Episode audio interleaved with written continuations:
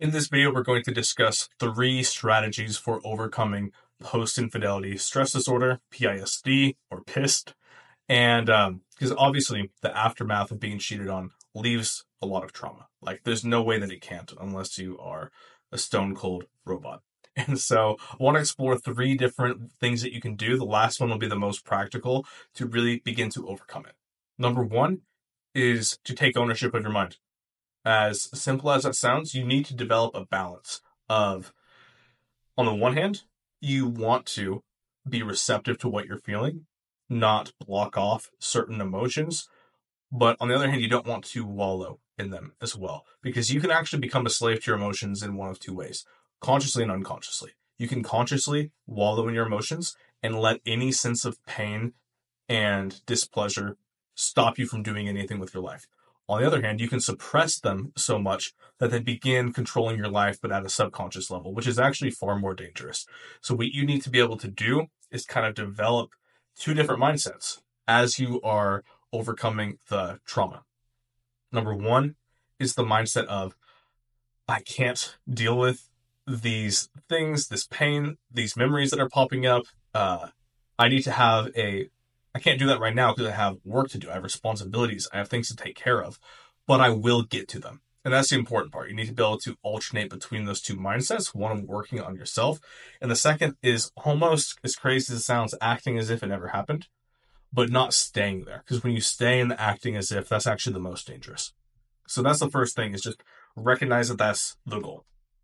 Second is just do what you need to do to establish comfort and safety and this is probably more along the lines of what you were expecting me to say, is that figure out what you can do to make yourself feel safe. Because when you are in that kind of trauma response, you don't feel safe.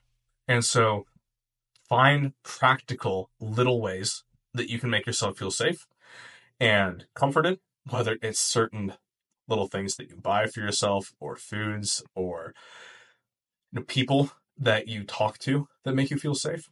And then boundaries is extremely important here too with the person that cheated on you and then just anyone else that might be making it more difficult. Being able to protect your own peace is extremely important. So establish comfort and safety for yourself. And then lastly, super practical.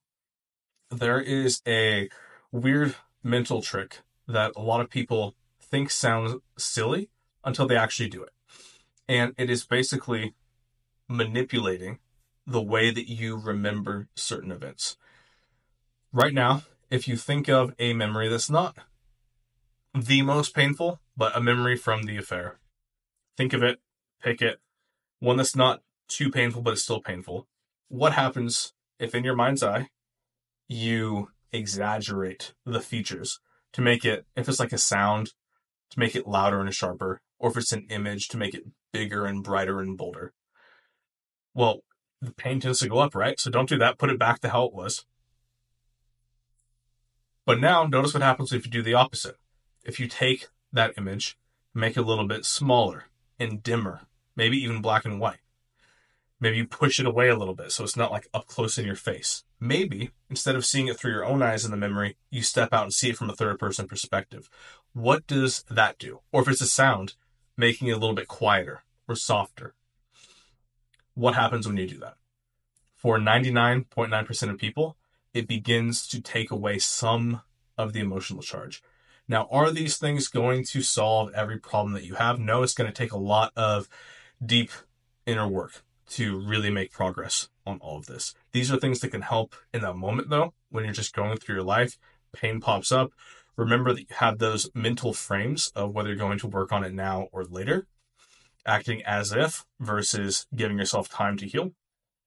You have the options of finding simple ways to create more comfort and security and safety. And then lastly, you have the ability to even go inside your mind and change the way that you choose to remember these memories. Hope some of that helps and let me know if you have any questions.